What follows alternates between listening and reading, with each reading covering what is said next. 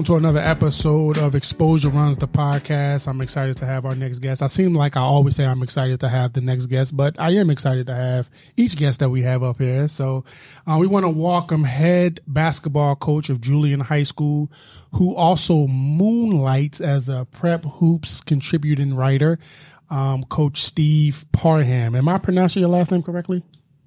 The hood say Parham. The the correct way is Parham, but Parham. it's all right. We, Okay, can, we so can go either either or. Is that French? Genesis? Nah, I don't, no, I don't know. I don't know. I don't know. I, I just want to make sure I'm pronouncing your, your name correctly. We appreciate you being up here today, Coach. Thanks for coming. Thank you for having me, man. Um, right off the back, um, so you and I met at a prep hoops event. Actually, one of my very first runs, I believe, and I think it was the run down at Pullman Center. the Pullman Center. Right, one of my very first runs when I was doing the twenty one, the twenty twos and the twenty threes. Yep, yep.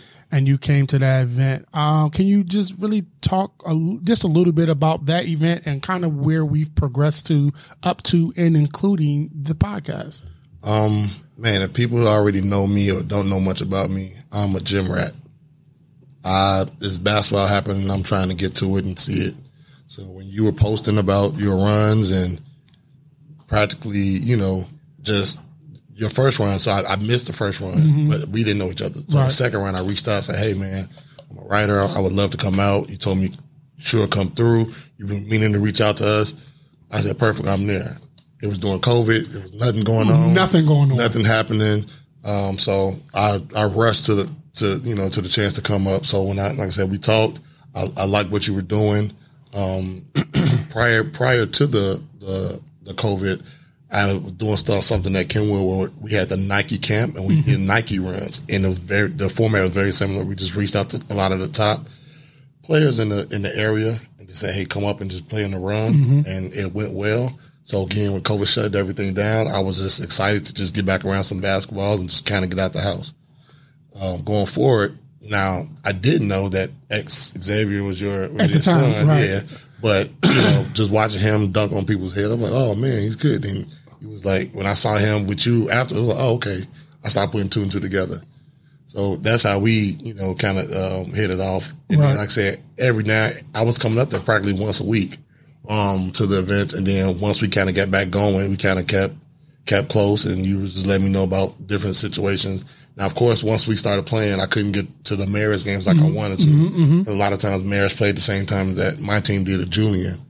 But um, like I said, we, we kept in con, you know, communication. We talked about AAU stuff. Then you guys put the team on the prep hoops um, circuit. So was watching how that go, how that went, and you know, no, I'm not gonna say much about that part, but saw how that went, and then you know, kind of just struck a, a great relationship with each other, and anything you've ever done, I've always been supportive and willing to be there to, to give a helping hand. I definitely appreciate. No, I definitely appreciate that. Um, as far as the platform going and how we started, I mean, it's no secret that I started a platform for Xavier. Like Yep. that's no secret. I've never hid that. I've never, you know, gotten around that. It was it was his thing, and I just so happened to be able to help other players like him, and then took an opportunity for some of the the uh, the more uh superstar type players to come through. I, I remember our very first run. I don't know if you noticed or not, but our very the very first run that we did with Dave was at my wife's school. Um, over in Inglewood, and we had Mattis there, we had JJ there, we had Shikachi there, Diggy, Zay, uh, Day Day. I mean, that picture is someday gonna be worth millions. Well, that video, it's already been streamed on YouTube. I can't remember who, what footage people you had there, but I saw that footage and I was like, man, this is all the freshmen. But also, I don't, I can't remember what event it was. There was another event where it was all freshmen and you guys were there. Um, it was like in the southwest suburbs okay. with the Chicago something, but like they gave you guys a black uniforms. Um, I, I, I know what you're talking about, but I forget the event as well. yeah. And that was kind of when I first saw everybody because that class was special. Like, man, and like I said, Matters and Day Day end up getting the MVP, but we were everybody was looking for, oh, where this kid? And like everybody else would start I could start separating who was who. Right. And that was one of the other first times that I kind of saw you guys, but didn't know who you were at the time. Right, right.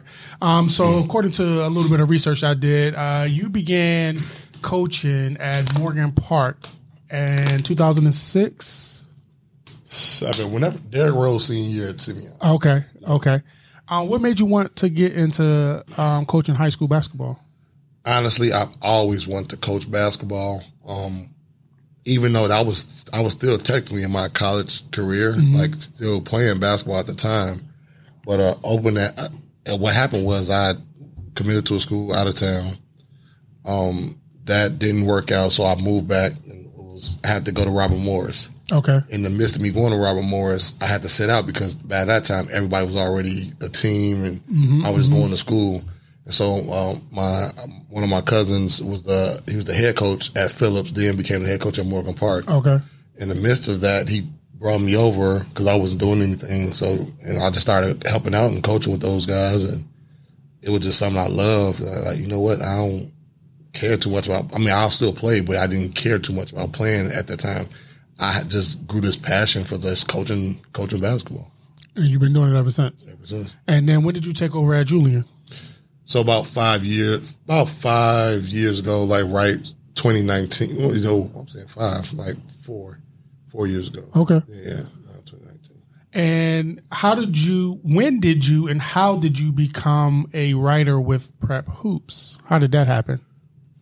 So I was already in a lot of contact with coaches. I would go, like I said, a gym rat, would go to several games. A lot of coaches always used to see me at Christmas tournaments, things of that nature. So I was always doing like some silent, like, hey, check this guy out, check this guy Got you, out got you, got you. type stuff. And then um, I started doing the tweet night games.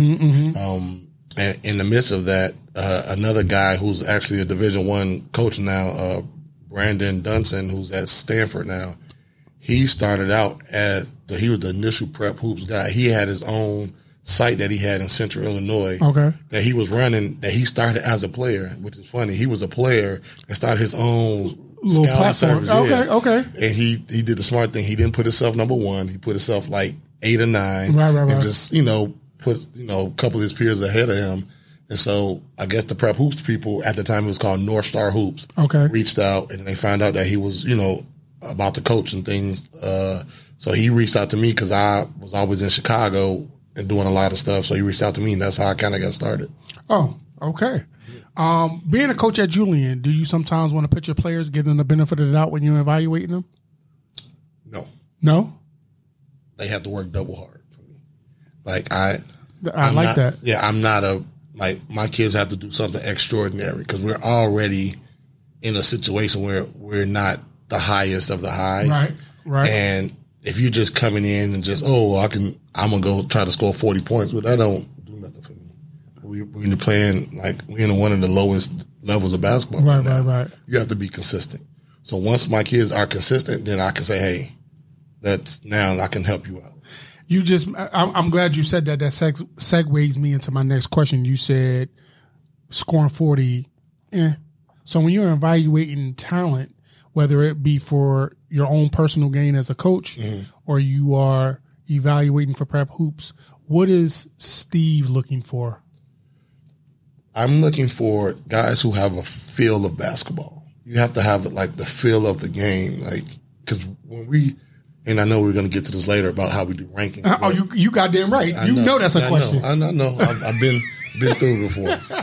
Um, when when looking at how guys play, you have to look at what will translate over to the college game. Okay, fair. because some people could just play fast and just that's all you can do. But then once the game slows down and you can't do anything, then what are we doing? Like, how can I send a coach over to come watch you?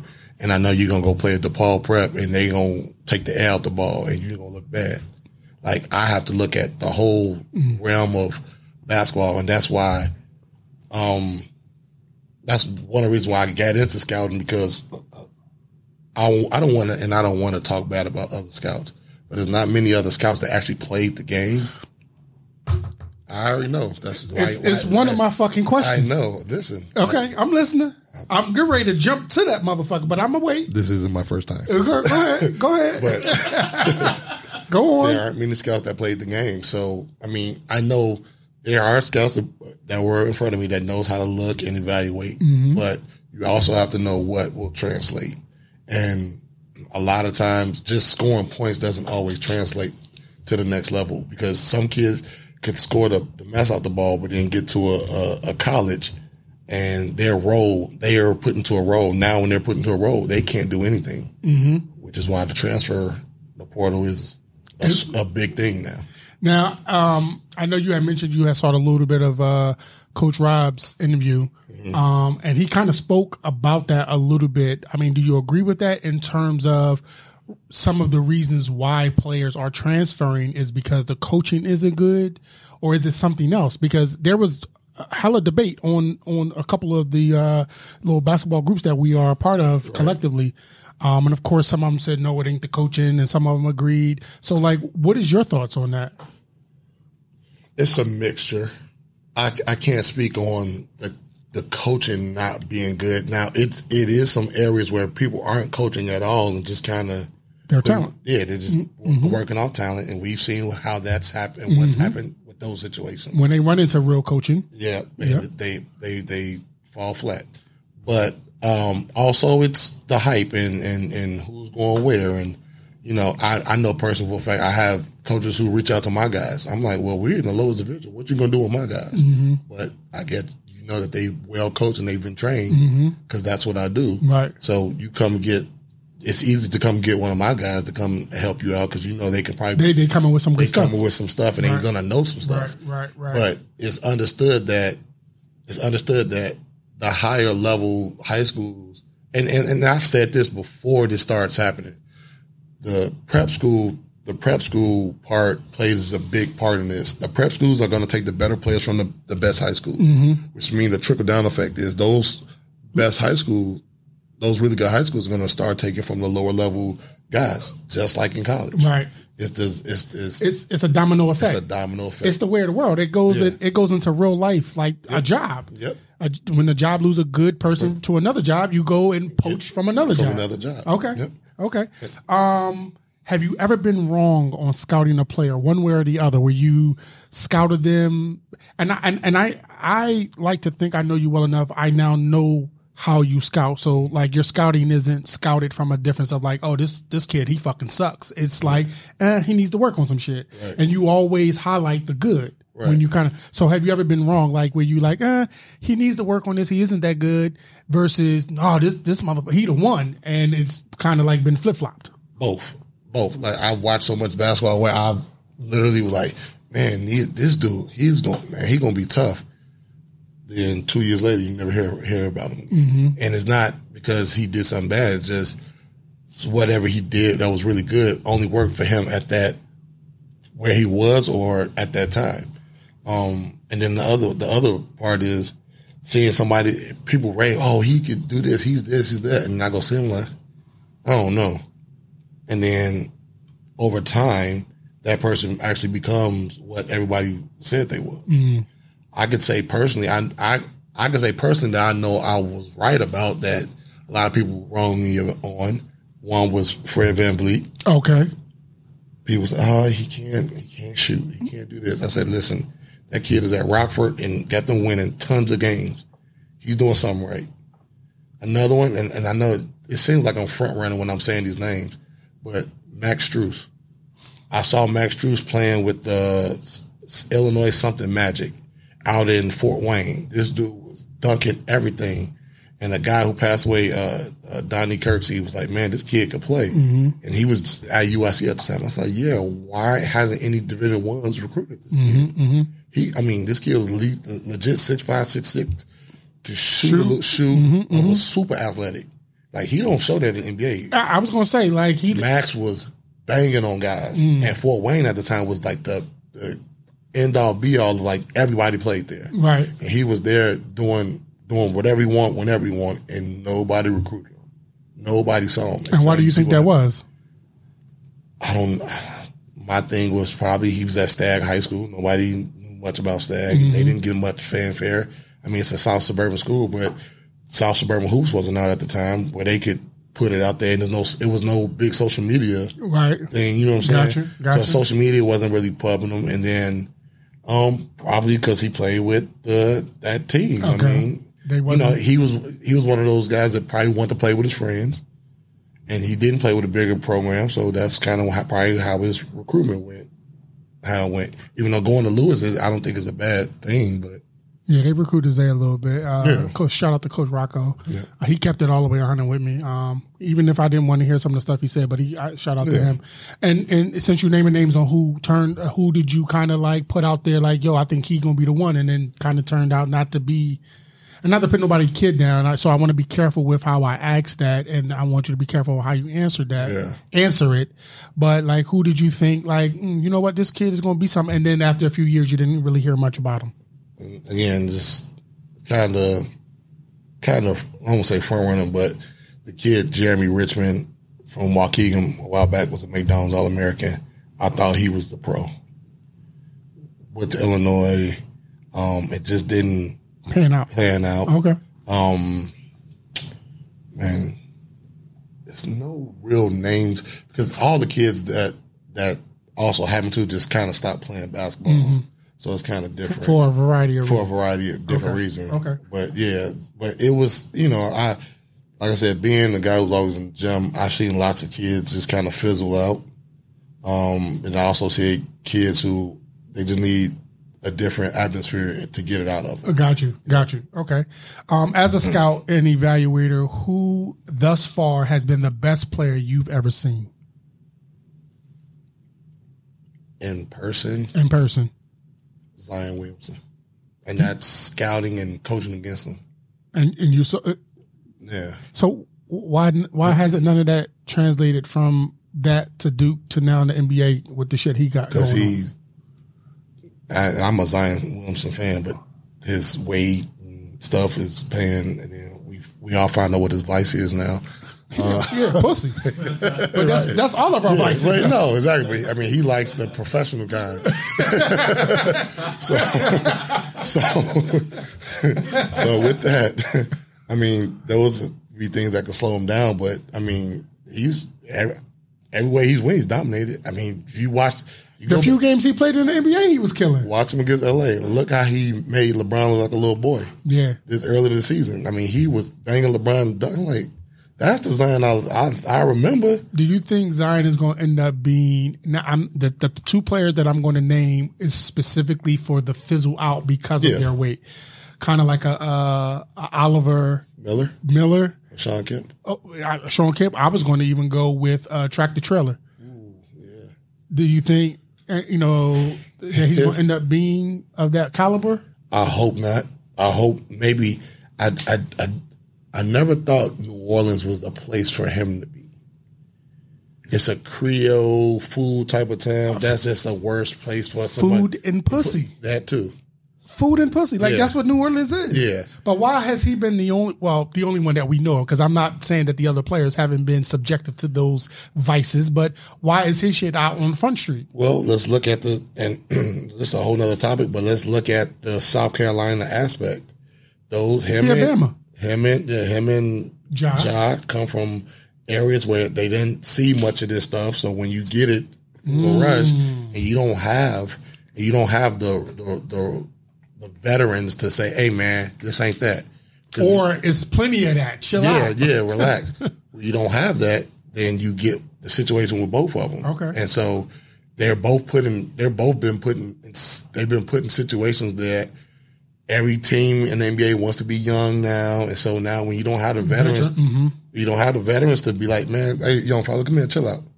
You know, Zion was already on Twitter like being looking like a goofy when he was trying to get like some white girls or something. They was like he was loving. They was FaceTiming him and putting him in the picture back when he was at Duke.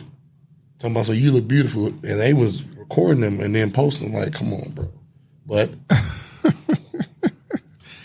Yeah, that, that you know, every every every every Oh. organization, every organization needs a um needs a needs a OG, like Yeah. regardless whether it's coaching, whether it's you know working at a Fortune 500. But you see these companies, they want to go young, you know, fresh out of college because they don't want to pay them top dollars. Yep. And so that's what that boils down to. All right, well, we're going we're going to jump right into the, the real reason why you here. Like let's not even you know, I, I kind of give you the appetizer. Let's jump into this main course right, right, right about now. So, it. for those that don't know, what goes into the prep hoops rankings? So I've said it before. a lot of people get mad. They, you know, I've had people come to me.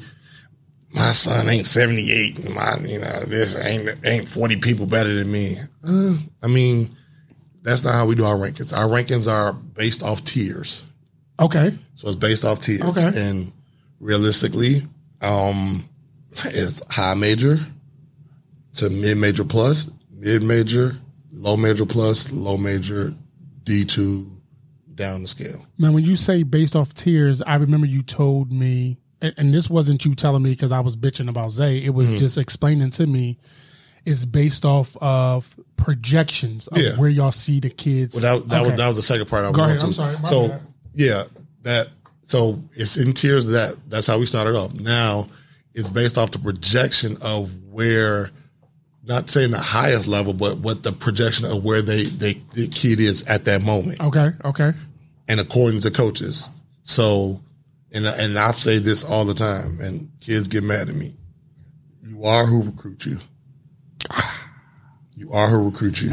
that got oh, that stings a little. Bit. I bit. know that stings a little bit because if you ain't getting recruited, that means technically what you're saying is you ain't shit. Well, I don't know. It's a lot of colleges out here. They just don't get to see everybody. Well, I am gonna read between the lines type of a brother. Like you but, say, you are who recruit me. If motherfuckers ain't recruit me, that means yeah. Yeah, but you know, so that's you know let's say your your son. Okay. He when you were telling me his list, he had some Division One schools mm-hmm. that were interested, but mm-hmm. he also had like some Division twos and mm-hmm. even some Division threes where I knew he wasn't Division three guy, but one the, Division three was tight that we didn't choose them. Exactly. So so go to that part. So the coaches are only going to try to recruit you if they just feel if they feel like you are their level. Okay. You don't see many Division three is walking to Morez Johnson at the end of the game. All the four years, I was like, "Hey, son, you know, don't mm-hmm. go to Illinois. This mm-hmm. is the, mm-hmm. you know, right? Like it, that's just what it is." Um, and because of that, you know, that's sort of how we base our ranking okay. process. And I'll say this, like, and I don't want to go to a specific group, but you can do like the first ten, the first ten guys and that's all high major guys. But then like the next 11 through 30 be, could be mid plus, but because somebody's at 27 and somebody's at 15 don't mean that they're better than you. Right. They're just, you're all just based in that tier. Okay. That's how we do the ranking. Okay. You know what I'm saying? But a lot of people get, like you said, get tight about that. I'm like, bro, you can boost up five more spots. What difference does it make? so I remember. So before I ask this next question, specifically about the rankings, I remember when I started this platform, Xavier wasn't even ranked, either because a lot of people didn't know who he was, and or I, of course, you and I had this conversation. I just felt like you know we wasn't from here, so it was just like, well, who is this kid? From the first event I did with that guy, uh-huh. after that he jumped onto the rankings list. I don't remember where. By the th- second or third run, Zay was in the top twenty-five we saw him. I mean, we can't. I, I'm I'm not a component of just like, oh, this kid's on somebody else's list. We need to put them on the rankings. Like we have to see them first, you know. So after we see them and have a chance to really evaluate them, then we can place them, and then we'll place them at a starting point. But if we start seeing them getting better, better, then we can then we can start to move them up or drop them lower. So to be fair, to be fair, you, you mentioned you said because you saw him, there are and, and, and I'd like you to correct me. There are kids on the prep hoops rankings currently and prior that mm-hmm. were ranked pretty high that y'all didn't see. Well, we've had to see them. Um, the thing is, it's it's now. I mean, at this point now, it's like six of us. it's six of us right. in Illinois. It initially started out with just me and Scott. And we had another guy, but he ended up leaving doing something else. But between between the three of us, we've seen most of the, the Okay. kids. So like Scott is from the the southern Illinois, southern east part of Illinois, so he sees a lot of those guys there, and then he comes up for the bigger events to see the bigger talent. Okay. I'll see Central Illinois guys, some kids from Rockford, of course, most of the Chicagoland area, mm-hmm. and then we kind of just put throw them, throw the names here. Okay. And this how we how we see them. So that was actually one of my questions was who's on that board of rankings? How many of it is your? You said six, or is it more? Well, no, so Okay. mostly Scott starts it out. He has, a, I mean, he's Okay. the one who has the most experience at it. And then I come give my feedback. And now the, the new guy we have, uh, Teddy, who does a really good Teddy job. Ben knew. Uh, yeah. Okay. Um, who he was a Teddy started out as a videographer. right, Yeah, right. I remember. I, think he did a video or two of Zay's, but yeah, yeah. underdog. Mm-hmm. yes. Yep. Yes. Okay. So once he came on and he started giving his input, that was good. Then we also started. Then Reggie came on and he was doing like the younger guys. So we, you know, he started giving us a little bit of input on the guys that the younger guys that we just didn't know much about. But that's basically how we do it. So we'll get an email and we just kind of all give our feedback and say, hey, this kid is probably way too low. We probably need to move him up right here. Now, granted, sometimes once we move a kid up and then we go watch them, they play like crap. I'm like, oh, God. Right. Right. Right. But right. I always say you can't go off of that because, like I said earlier, Mm-hmm. you can go. I'll give you an example. Jay Sean Stevenson. Okay. I said, hey, this kid is nowhere near this level. He's going to be at the top. Right. Because first of all, he's he's a six four point guard. Right. So we had him like 60 something. Mm-hmm. But to be fair, I didn't get to see a lot of Lindblom games. I've seen him before with an AAU stuff. So I couldn't really give a full evaluation. Mm-hmm. Right. and because he was playing with, I, I was a, affiliated with YNR at the time, so it looked like, oh, you just giving YNR guys. A, Right. Right. Right. so I didn't do it. I did it was fair. Scott watched them. Scott watched them at um the Mount Carmel event, and he just had an okay game, oh, Okay. but he was worthy enough to be put in the rankings. Okay. So then going forward, later this later at the Riverside Brookfield, the first game they watched was him against DePaul Prep. DePaul Prep not gonna let anybody get off on them. Right. So that's a bad way to evaluate. Right. So if you watch that game and then he does nothing, but in the next game nobody watches him, he scores forty, like, damn, what happened?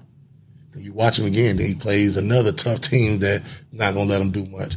It's so it's tough, but eventually you like, nah, that dude really got something, and you know that Teams are preparing. preparing for him. They're preparing for him. This is why this guy needs to be Right, because he and while the the argument can be made, well, he's not doing X, Y, and Z against these other teams. Mm-hmm. Those teams are they're they're watching film. Mm-hmm. They're coached well. When you talk about DePaul Prep, we know that lineage comes from you know the Wolves organization, and they yeah. do a hell of a you know my, my beef aside, mm-hmm. they do a hell of a job Great with job. from from all of their levels Mm-hmm. of coaching, development. Their practices isn't just rolling the. I can tell you this firsthand. They don't just roll the ball out and you running up and down. Them shits is structured. Mike don't play that shit Mm-hmm. No. at all. And and he hires coaches to let them know you're going to do respectfully Yeah. or un, disrespectfully. You're going to do what I tell you. We're going to run this this system and this shit works. Yep. Yeah. Okay. Um. So to be honest, can you understand how annoying it is to have people rank athletes of any sport, not just basketball, uh, who've never played the sport at any level, let alone a high one? Yes. Um, I can. It's it's very annoying. I I get pissed off when I see people who who place reports out about players and I know they weren't even in the gym. That Some of these, some of these other rankings. Yeah, I see other people like you weren't even at the game. Like how you got these guys? I know you haven't seen this kid before because I'm I'm around. I, only three or four people know about this kid. They could put him in rankings, but how you ranking the kid? and You barely seen him. Right. So that that pisses me off. But the, the aspect of guys who just rank, they just ranking just to have a ranking, or they have a ulterior motive behind their rankings, is is the, the upsetting that's upsetting part to me because sometimes those rankings do get the coaches, and now I got to explain to the coaches, man, that dude is not. He don't know what he's talking about. Uh, or that kid ain't really like that. Got you. Yeah. Got you. Other than yourself, how many of the other prep hoops staff have actually played the game on any level?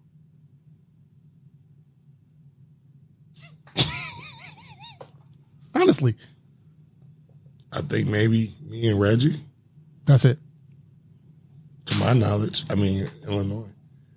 Okay. Now, like I said, with and I'm not about to like I- I- explain. yeah, yeah, yeah. You ain't got to. I, I'm not Yeah. here to put you. No, in no, no, no, no, no. Got you, got you. It's, I mean, it's facts. It's facts. Right. But, I mean, Teddy's a soccer player. But he's, but he's, he's, he's evaluating and ranking basketball players. Goes to a lot of basketball games. But I know. I and this know. ain't no know. disrespect to No. Teddy. Yeah. And- so if Teddy ever sees this, you know, you can. you- I'm right here, Teddy. Like you know, Yeah. you can DM me. This ain't no disrespect, but Right. like for me, all right. So take take the hat of this platform. Now I'm speaking as Mustafa the dad. Right. Like how the fuck can you evaluate Xavier right. if your if your sport isn't even basketball? Yeah, I hear you. You did photography and, and videography and all that shit, and it's your work is really good. It speaks for itself.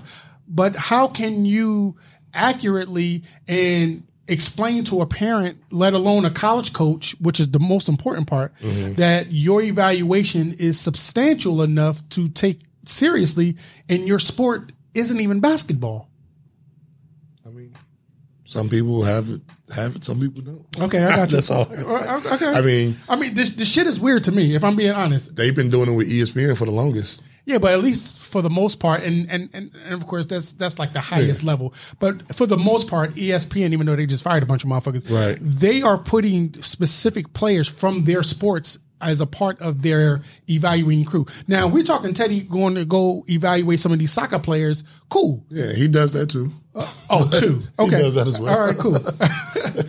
He, he does prep hoop soccer, but no, I mean, but no, some. I mean, it's a fair question. Yeah, no. Some some some guys do know how to evaluate talent. Never played. We we don't say nothing about Coach Slaughter coaching basketball. He never played. He was a baseball player, but he can. He's a really good coach. When uh, it, what's the difference? Okay. Are you asking me? Yeah, To answer. the- yeah. Okay. To me, the difference is, well, first of all, and I guess over time, Coach Slaughter has worked his way up to being arguably one of the top three to five coaches in the state. Yes. Yeah, So I, I would I would imagine that early on in his coaching career, he took the same type of questioning from people like, well, he a baseball player. I mean, the same could be said for Trindle. Like, you know, and I talked about his ass already. Mm-hmm. Right, like, right. don't get yeah, I don't make me go there. But he was, which I found out later on, he was a fucking baseball coach. Mm-hmm. Right? But he had a pretty decent career from Providence, which then they brought him over after uh, Nolan left. They Right. brought him after Nolan, and you know the shit didn't work out for whatever reason. But I mean, I guess the same can be said. Um, I guess it's a great question to ask. What is the difference? Um, honestly, I don't. I don't have a direct line answer, but it's it's a fair yeah. combative question, a Oh, debative, definitely. debative question. And and then when you talk about the you know the higher level, because you got coaches on um in, in college and hell, you got coaches in the NBA who were like role players that may have made exceptional coaches. Right, you talk about in the NFL. You talk about Jason Garrett. He was a backup quarterback for half his fucking life, and he was a pretty decent coach with the Cowboys. You talk about Phil Jackson. He had an injury prone, uh, injury prone career, and he's one of the best coaches in NBA history. Then you talk about Larry Bird, one of the best coaches in the fucking. I mean, one of the best players in the galaxy. He was a mediocre coach. You're skipping the biggest one, Uh, who? Who? Who? Erik Spoelstra. Yeah, he was a video coordinator. He wasn't even a coach. I don't even know if he fucking played. Did he even play? No, that's what I'm saying. Okay, so I mean, your your your your uh, rebuttal debate is is well received. Yeah, I, I just think when you're around something and you try to make that your passion, you can become a professional Fair, with that. fair enough. Fair enough. Okay, fair enough. Um, since you've been coaching at Julian, who has been your best player? I'm not gonna get myself in trouble with my kids, but um, No, we gonna do no. Um, I I get. I can't say I don't have a best player. I, I like my kids. They do different things. Okay. Um, one of my favorite players left me, and, and hopefully he's coming back. And I don't want to throw no Right, right, right. one, one, one, but um, Come on back, Shorty. Yeah. um, I had a kid that uh, Travion Chatine was dog, rebound everything, and he, you know, he had to leave for obvious reasons. Um, the kid that I just helped, um, Genesis English was really good.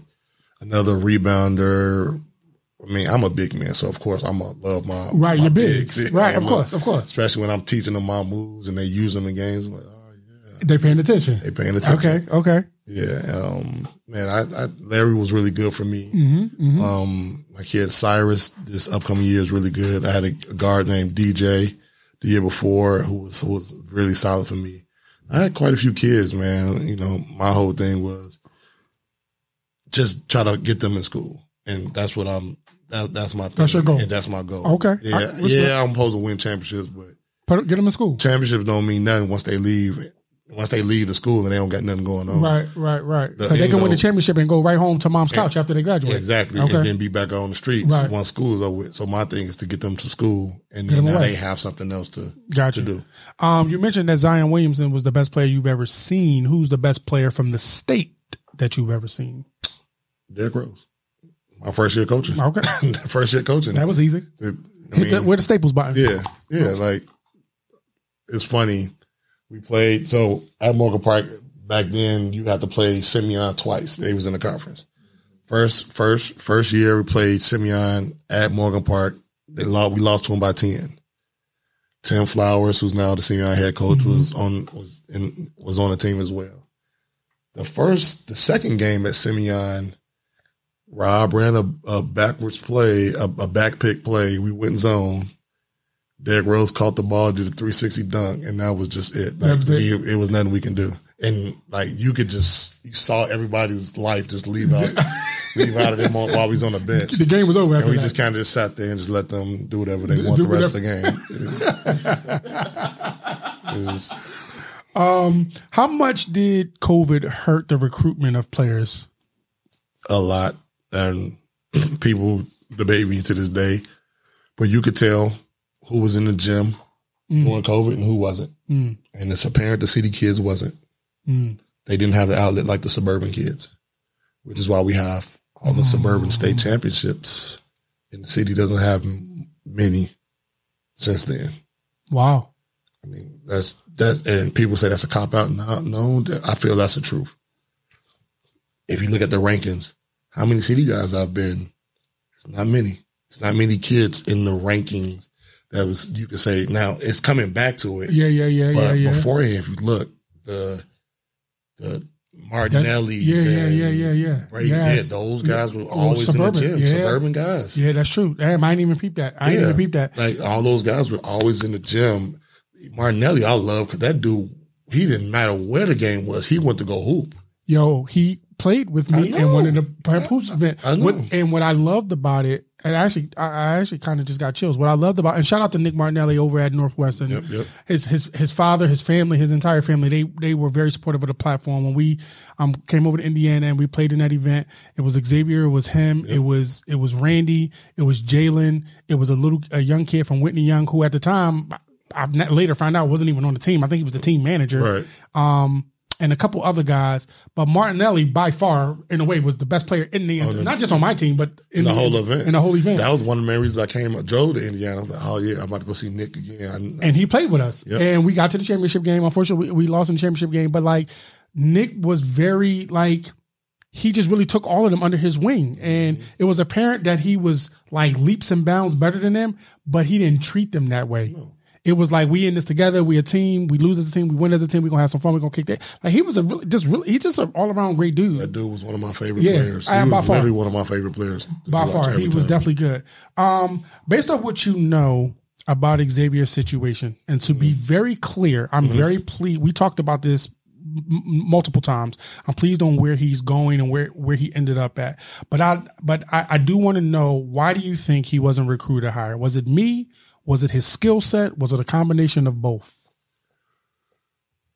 With Zay, I think a lot of coaches didn't see the consistency. okay They didn't see the consistency, which I knew. I've again, I've seen him a little bit more than others. mm-hmm, mm-hmm. Um, and then also playing with that Hoops for Health team was that's I think I thought the idea was great, but the type of guys that was all on that team probably just didn't work well. If you look at everybody individually, did great stuff. George, think about that team when you first had it. I was like, man, this might be one of the better AAU squads in the it just it just didn't pan out the Yeah. way that I and sh- shout out to Hoops for Health, shout out to Brandon, shout out to Jeremy Senior who put the team together or helped Yeah. put the team together. But individually, each of them on a different team or much better. You had Jakeem Cole. You had who uh, didn't last long because his touch long. yeah, Yeah. his touches wasn't what Yeah, they should have but been. it, again, why would I go there when I know the sophomore right here is probably about to be one of the better Mm-hmm. players in the state? Um, but yeah, just that those situations, I don't say hurt him completely, but you didn't, he didn't get the consistency of how he normally plays. He didn't get to show that he got a, his mid range was, was much better. They just thought, oh, he's just an athlete. And so that's probably why a lot of coaches. and he wasn't put into a lot of situations. And and this if this and I- and I've this is might be the first time I'm saying this, although I've had some conversations uh, in pieces with Brandon. I, I people don't realize how much I reel in in certain situations because I didn't want to be that dad. Um, I, I, I, I know. I watched. okay, I, I watched from the stands. And people always like kind of what. Before I finish the story, I remember um, Hines told me that it was people over at Marist that were petrified of me, and I never understood it because my routine going to a Marist game was I had my camera and I always sat at the top. I, first of all, I separated myself from the crowd. I always sat on the visitor side, and I always wore headphones. I never wanted to hear what other people were saying. And I'm going to tell you the story on why this was. And shout out to the parents who I'm about to name with their child. The very first time Xavier went to go play with the Illinois Blaze, right? Shout out to Sakita and Pat Cooper, one of the ground roots of this entire basketball organ, this AAU thing, right? It was my first time joining AAU. I brought Xavier out to play and to try out for the team. And a parent, I won't even name the parent. The parent, it was two parents, but the mom was like really getting, Zay was killing their son. And I'll tell you off air who it was. I'm talking mm-hmm. about fucking killing him. And the mom was like, who, the fuck is that? And blah, blah, blah. Like she was going off. And mind you, the Blaze team had Diggy, had Makai, had James Brown, um, had the kid I'm talking about, and Caden initially was on there. They was he he was killing, and I had on headphones, and in between a song, I heard the mom going off. Not in a bad way, but not in a good way either. Like kind of getting at the kid, like yo, he could- he killing you, but also like, well, who the fuck is this kid?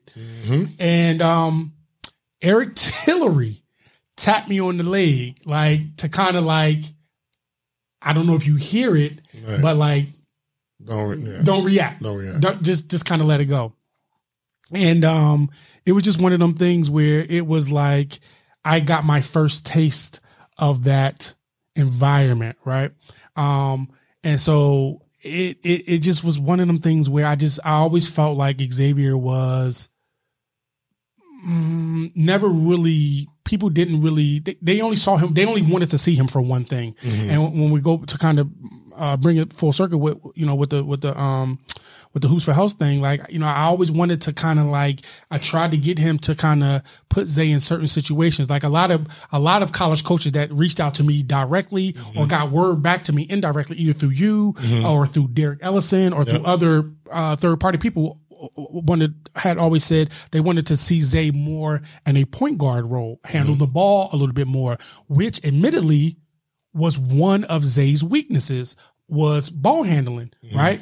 Zay in the open court get the ball. You don't need to do much ball handling because you know what he gonna do with the fucking ball. He gonna dunk on you, he gonna pull up. But to kind of like in half court sets, he he struggled a little struggled, bit. yeah. He struggled because Zay mind is moving too fast. Mm-hmm. He's he's thinking too much as opposed to just doing. He thinks. And you can tell the moment Xavier's thinking, it's almost like he stops exactly what he's doing to think about what he needs to do. And before you know it, he turns the ball over. So ball handling has always been one. And, and it was something that admittedly I knew Right.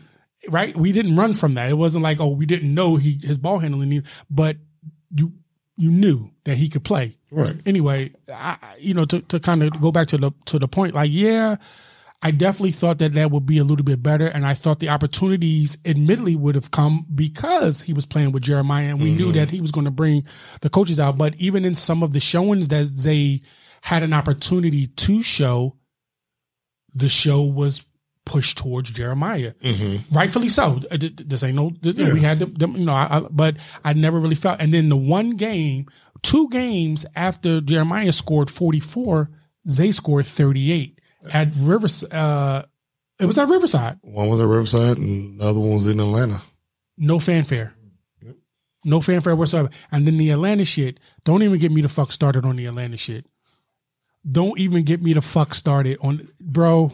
I'm gonna try to move on, and if it circles back to this, Next question. I'm, I'm gonna go the fuck off. I swear to God, I'm gonna go out. Um, so, so my question is, my next question is, why do you, why does college coaches seem to prefer to recruit players from single parent homes with no fathers involved? You're a Deion Sanders. They got them dog, the dog in them. They trying to get their parent. They're trying to get mom out the out the hood. So, I mean, but again, it depends on the school. okay, Depends on the school. We talking Kentucky and those, yeah. We talking Michigan State and they want a little bit more reserved. They want the two parent homes. okay, just that simple. Yeah, it's, it's one of those things. Like Izzo knows he wants toughness. He wants toughness, but he also want guys who can represent a certain way. And more than likely, the two parent home kids are gonna probably be there longer than two to three years. Got you. 'Cause they- Okay. yeah. Um, do you think black fathers are misunderstood in our eyes of college coaches? Did LeVar Ball hurt us? And I'm only using him mm-hmm. as an example, Yeah. but did he hurt the black father with his outrageousness, perceived outrageousness? I think social media just, just shined a light on it. Was always a thing. Okay. That I mean, we. I mean, I don't know your background history, but you probably didn't play basketball. I, I played, but But football was my sport. foot- right? But And I, mean, wasn't nearly as good as Xavier. I've never hit that. right in Chicago. There's a lot of parents who live through their kids. Oh, on, yeah. on the basketball, yeah, and no. you see it. But you know, honestly, and I'm not to saying anything about myself, but my son don't play. He doesn't play basketball at all. He's six two, about to be a freshman. Doesn't play basketball. He runs track. That's perfect for me. Mm. I I do enough basketball. Mm-hmm. I get it from my family and some friends. Your son need to be playing this. He, he gonna get it. Even my dad, he's gonna get it at some point. If he don't, it's okay. Mm-hmm. He likes what he likes.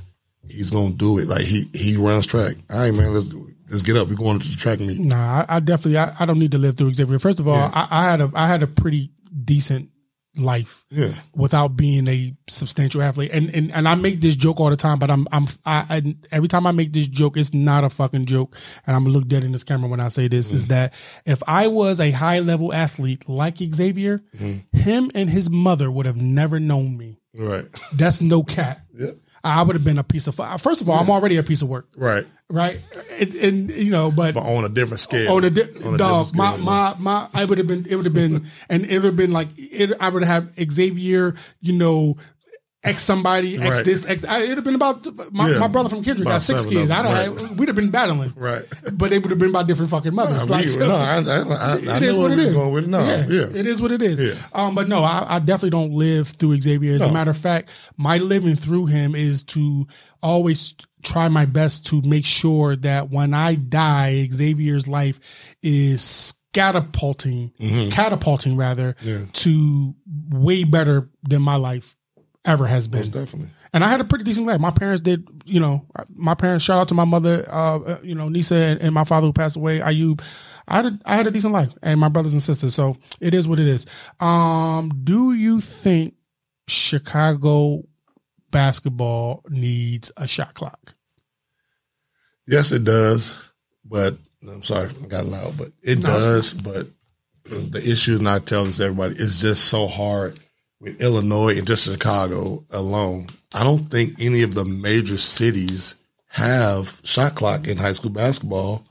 The made like the top three, and I only say that I'm not sure, but Okay. I'm, I'm only saying because the prep work that needed to know how to even operate a shot clock for one uh, People m- m- don't even realize some people don't even realize how, um, what you need to do to do a regular shot clock. So let alone a shot, shot clock. clock. So go to the bigger schools. So yeah, maybe if they want to do like the red division and CPS and a lot of the higher Catholic schools, Mm-hmm, but a lot of the lower schools just don't have people who can operate it. And If first of all, a lot a lot of the schools, particularly in the CPS league, they're using students to operate the shot clock. And I seen, I, I know it was Curie. I forgot who they was playing. Where it was a Phillips. whole that a whole fight broke out. Yeah, and so because of that, they CPS altered a rule that only only adults can do the the clock. from the from the representing school. Yeah, only only adults can do the clock. So, I mean that that lasted maybe three weeks before kids went back to doing it. But again, you don't. At some of these schools, not saying juniors one, but we went to we played in schools where adults don't even show up to games. Uh, Right, right. You know what I'm saying? Right. So the kids have to do it. Like I'm. Somebody got to do it. Somebody got to do it, and if this kid wants to do it, then You go gotta let ahead. him- yeah, gotta let him do it. So, yes, I would love for high school in Illinois to have a shot clock. I think it would benefit, uh, especially for the next level. Definitely, I, more, more that than anything, probably. And, and and I was just at the Nike event over the weekend. Me and Bo was just Mm-hmm. there, and shout out to that event, and of course shout out to uh, Coach Rob for, for for showing us love down there. They had a shot clock, and the kids, girls and boys, seem to really adjust very well to it. It's almost like a if you're a baller, you, you- you're going to adjust because it's second nature. First of all, a lot of these kids they just want to come down and jack up shit anyway. So the shot clock ain't going to mean nothing anyway until it becomes a strategic part of game planning, and then that that will bear another little thing because some of these coaches aren't really okay. All right, cool. um, you went to Kenwood High School, Yes. correct? Yes. And you played. Yep. I want Steve Prep Hoops to scout Steve Kenwood. Um, at that time, D two kid Okay. rebound really well, Okay. great shot blocker. Okay. Um, had some limited. I mean, I'm going basically off what I, I was scouted, but Okay. but no, uh, limited touches, but could could score, can do some stuff around the rim. Wasn't didn't become much better until I got into college, till I played in college. But high school, I was just a ferocious dude. Like I I patted myself out after Kevin Garnett. Like I was talking crap. Like Oh, you was that I, guy. I was like that's who I was, and I was just I loved the game so much. Like I didn't matter. Like I I used to dive on the ball. We used to play on, on on the concrete at times. Like I was one of those type of dudes. Like I trying to win, but I I was also pretty good at it as well. Okay. Um, were rankings around when you were in high school? And if they were, what were yours? Yes. So I wasn't again at the time when I was at Kenwood. We were there was a lower level, and I didn't play as much there. I was a, uh at Kenwood at the time. I, I didn't go to school much. Okay. So we had off campus lunch, so I was I wasn't around as much. So I my my last year there, I probably was eligible maybe the first few games, and after that just went downhill. But uh, yeah, the guy was a guy named Frank Rusnak, who later on went to become uh, he left Illinois scouting and went to become uh, a poker player in Vegas. Oh shit. Yeah. So he was always the one who did the ranking. It was called Illinois High School Elite. It's the the website is still up. You'll go back on the website. You'll see the, the his last few rankings where you can go and you go back to the history where he had Dwyane Wade like ranked number three. Like you can go all that stuff is still up on, on his website, but he started it and then uh, later on um, we had uh, Chicago Hoops, the website who came on, A guy named Brian Stinnett. That's actually how we how we end up getting Scott. Scott Burgess was working for for Chicago Hoops before that website went down, and then he came over to Prep Hoops. But um, it's you know, I think Illinois has always had a pretty good scouting system. Um, what's my man uh, Joe Hen- Henricksen does a solid Yeah, job. yeah, yeah, yeah. He does. He He's, does. he does more of a, a, a scouting report with the hoops, the uh, city's uh, suburban hoops report. Mm-hmm, He does a really good job. And we had others in the past, but a lot of the other ones, they're kind of dickheads. So, Yeah, yeah, Yeah, yeah. we won't- I mean, um, as an alumnus of Kenwood, how do you like the direction they're headed in with Mike? it's different. Um, I, I like what they do. Like they're gonna hype all their players up. Like that's what you're supposed to do. I mean, when I was coaching over there, we, we you know, we had we had we had the the, the same type. Like we, I want to say one team, we had like nine Division One players on there mm. that eventually went to go play Division One, mm-hmm, mm-hmm. but we weren't as as brash as how Mike is. But mm-hmm. that's how they've always how he's always done it. Even when they were at Morgan Park, they were they are who they are, and they Right, and right. they do a good job at doing They, that. they do. They, They do. do a great job And I'm looking. He's coming on the show, and I'm looking forward to Yeah. interviewing him. Like you know, Mike is their entire family. I mean, they are the Chicago. When I moved here, the few things that I knew about Chicago: gangs, mm-hmm. Yeah. weather, and Mike Mac Irvin. Yep. I didn't know nothing about the family, but I and, and then of course Mean Streets as well, which is their rival. But those were the three or four things I knew, and then eventually I learned about fucking Harold's Chicken, and Right. some of my students told me I couldn't wear my hat a certain way. It was it was fucking crazy, but you know it is what it is. Um, you as a coach, what things are you doing for your players to help them get recruited? just getting them out there for one, getting getting their skill set up first. Like I don't want to send any kids to college and they they can't play And they're not ready. and they're not ready. so getting in the gym is the main thing. I always tell my kid just like like that, like they say in Philly, trust my process. Hey, there Trust we my go. process. There we go. Shout out to Philly and Joel Embiid. Yeah, trust my process and understand that I have an end goal for you. So this year again, this year we wasn't supposed to be as good. We ended up winning 19 games, six losses. Mm. I was able to get three kids scholarships. Mm. Man, we in the lowest division. We in the blue. Mm. And they ain't saying not want to pat myself on the back, but there ain't too many other No, pat- schools no, that no, that that, that do that. Right. And granted, you could say what where they went, what or whatnot. That's the level they're supposed to be in. Right. But I'm making sure my kids get to school. That's the main thing for me is make sure they have a place once they graduate. Once they graduate. Yep. Uh, what are your expectations for your team heading into the new season?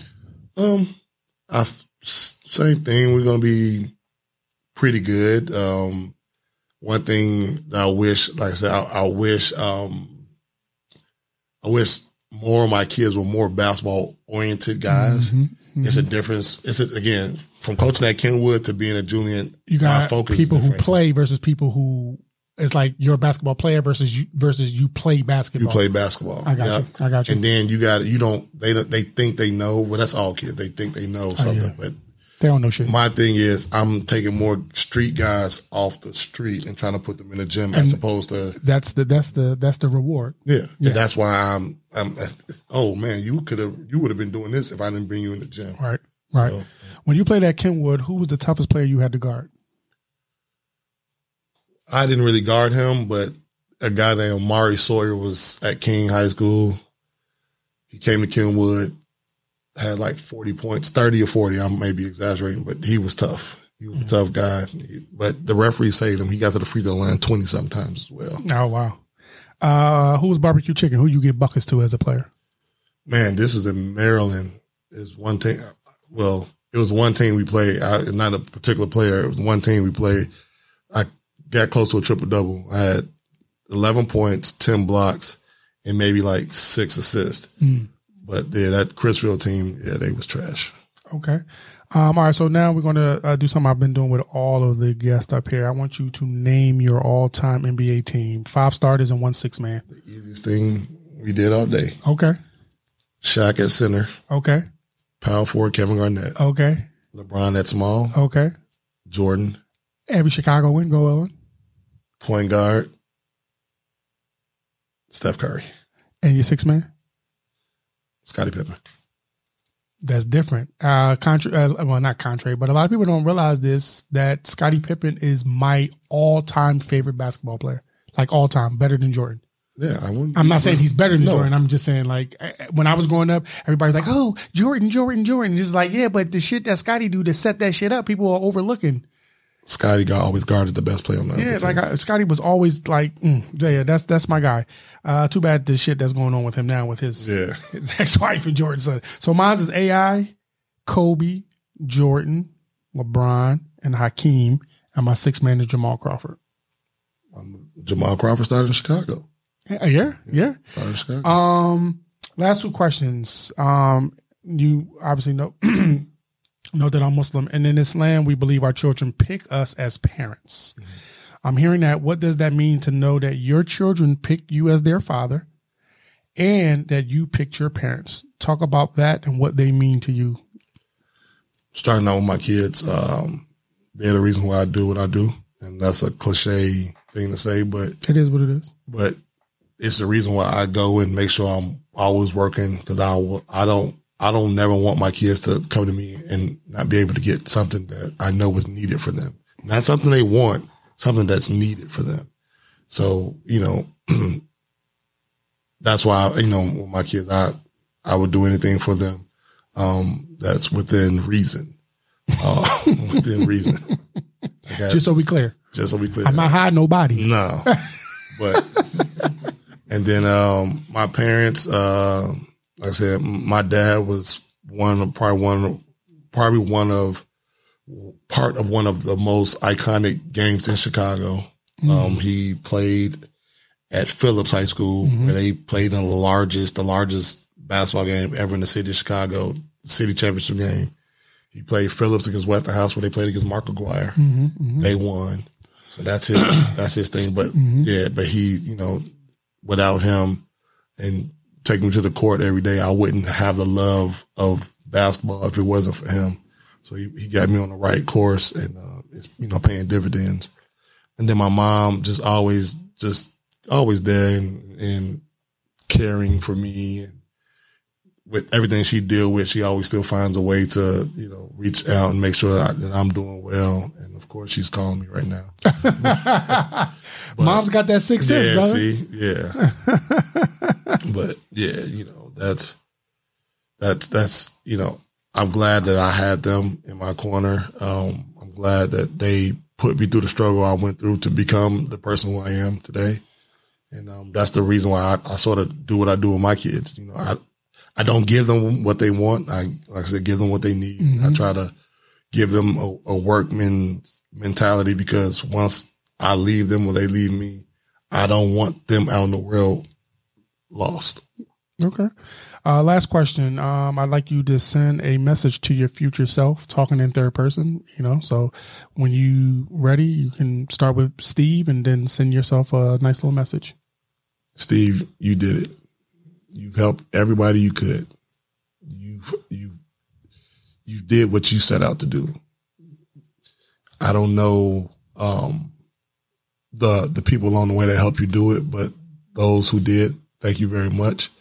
But you did what what you were supposed to do. You helped the ones who didn't have what you had, and you put them in a better place, and it's gonna come back in twofold. Definitely. Um, I appreciate you coming, man. Like I said, man, um, you know, when we were talking before we came on the air, we were talking a little bit about the first event that we did. Uh, well, not the first event, but like the, my first big event when we did mm-hmm. down at 167. Um, just if you could just take a few seconds, just kind of describe what that event was like, um, and what you would like to see, how you would like to see that event evolve a little bit more for one, you always do an excellent job because it's it's weird. And I said this to my boy who um, helps out with Mean Streets and and with the fire. For some reason, it's always the out of staters who can come in Chicago and make something work because they don't have you guys don't have an agenda. Not you, only and, that, and we don't got to answer to nobody, you, and that too. Mm-hmm. But you you don't have like a click or nobody like I need to do it. Like mm-hmm, mm-hmm. it's for some reason only out of staters can come in and put really good events together. And um, not to say like the Chicago League Classic. I mean that's kind of what it is, what it is. But as far as like the individual part, you guys are not al- aligned with anyone where somebody's gonna be like, oh, "Don't go over there," because it's not like that. Right. But oh, it was a great, great event. I, I, I liked, um, especially the last one you did with the, with the, being able to get all the, the coaches to come out, the coaches, but the, the media people to, I need you to do a video on this guy. Like that was superb. Uh, that was, yo, that was a on the fly thought a few weeks prior. Yeah.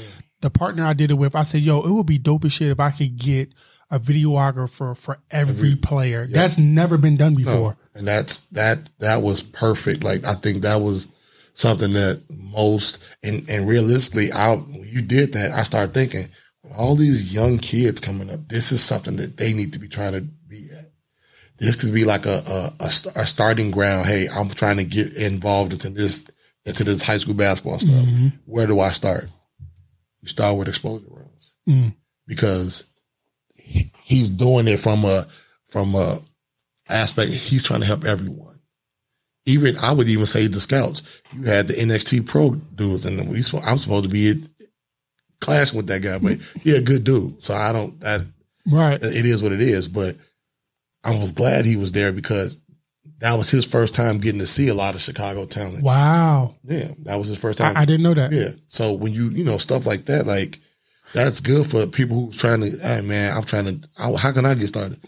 Come to an Xposure Runs event with your eyes wide open and not with a, a, a closed mind. Yo, it was one guy and and and and, and from I forgot his scouting service, pro something, and he was a friend of one of the guys I partnered with to do the event, right? Mm-hmm. He was there and all he did was talk about and eventually wrote about Jeremy and Jeremiah, right? Was that Max?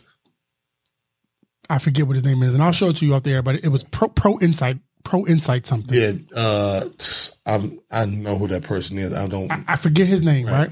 Good. Listen, good Yeah. dude. This this is, and what I'm going to say, I said to him. So Yeah. this ain't like I'm backbiting him. And if it is, Yeah. then he's saying it for the first time. And fuck it, right. is that bro? With all due respect to Jeremiah and Jeremy, they got their shit already. I Mm-hmm. invited you to have your eyes and come find someone else. Yep. Like, don't come dick eat the people Yeah. that's already on. Come eat the people that need to get on. And they doing that for the likes and because Yeah, the name that- already rings and, and, bells. and, so like he he was supposed to be there to find somebody, not Mm-hmm. to rediscover a motherfucker, and that shit really pissed me off. And so I'm very adamant now. So that event really kind of taught me how to like just be direct now on what I need from people. And you know, shout out to my guy Marcus who came out here from Philly to help me run the media of that particular event. Mm-hmm. But even that, you know, just I had one of the photographers tell me like, "Yo, I've never been to an event so organized when it comes to the media. We had." We had we we told them what we needed. We we gave them direction. It wasn't just a free fall. We even made it where like we don't want all of y'all just under the basket. Y'all need to fucking rotate. Give other people an opportunity to get some footage. Keep that shit moving. You know what I mean? Um. So it it was a great event, and that's actually where I you know I you know I met Bo at while he was introduced to me. But then we he, we met at some other stuff, and and and and and now here we are doing this podcast. So, um it was a great event, man, and I'm looking forward to the next one that we're doing. I'm trying to do something in between that and then, which I got an event I'm partnering with Larry Daniels on August the 12th. It's going to be at 167. But the um, obviously the event and the, the the thing that I loved about the first event at 167 is RJ came down there and put on a fucking show. yep. RJ wasn't ranked before then. It- it- it- RJ was ranked, and granted, I've known RJ since His family. were doing yeah Nike. We were doing Nike camps at Kenwood. He was a little runt, always come up there hooping, talking crazy, wasn't making no buckets, but was up there. But I've watched his maturity and his growth of the basketball player to who he is now. That was one of the first times I saw RJ just kind of take over and be like, that. I belong. I Matter of belong. fact, RJ is one of those kids that I said, I don't know yet. But then he showed me, I'm like, oh, He got it. RJ got it. RJ got it. And we're gonna end on that note. RJ got it. He's not. RJ is up next. I love talking about that kid because I love his family and I love his pop. So Yep. he he come from good stock. Um, I definitely want to. Pre- I appreciate you. You know, coming out, coach, making some time for us. I know you're dealing with um, uh, you know, our family. I'm deaf, so I definitely appreciate you making some time. Um, shout out to my guy Bo Harris over there in AGM Plus, um, Goldmine TV. Um, Numerex, my guy Tyree, Derek Ellison, which, you know, of course, I'm always going to shout them guys out. Shot Town Showcase, which is coming up in October. And last but not least, this is kind of on a funny note, but I definitely want to shout out my guy Cortez Washington. He watches our show. Um, he has given me some great feedback. He has sponsored. We're going to get be getting a new banner soon. So he he definitely provided the sponsorship for that. So shout out to him. So when he see when you watch this Cortez, just know Bella that we appreciate you and keep that critiquing coming. You and RJ, we we definitely appreciate you guys. It, so if it's just y'all two watching, which we know it's not, but just because I know y'all two are watching, it, it means a lot to me. Um, and so and on that note, we're gonna close out and we see y'all on the next episode.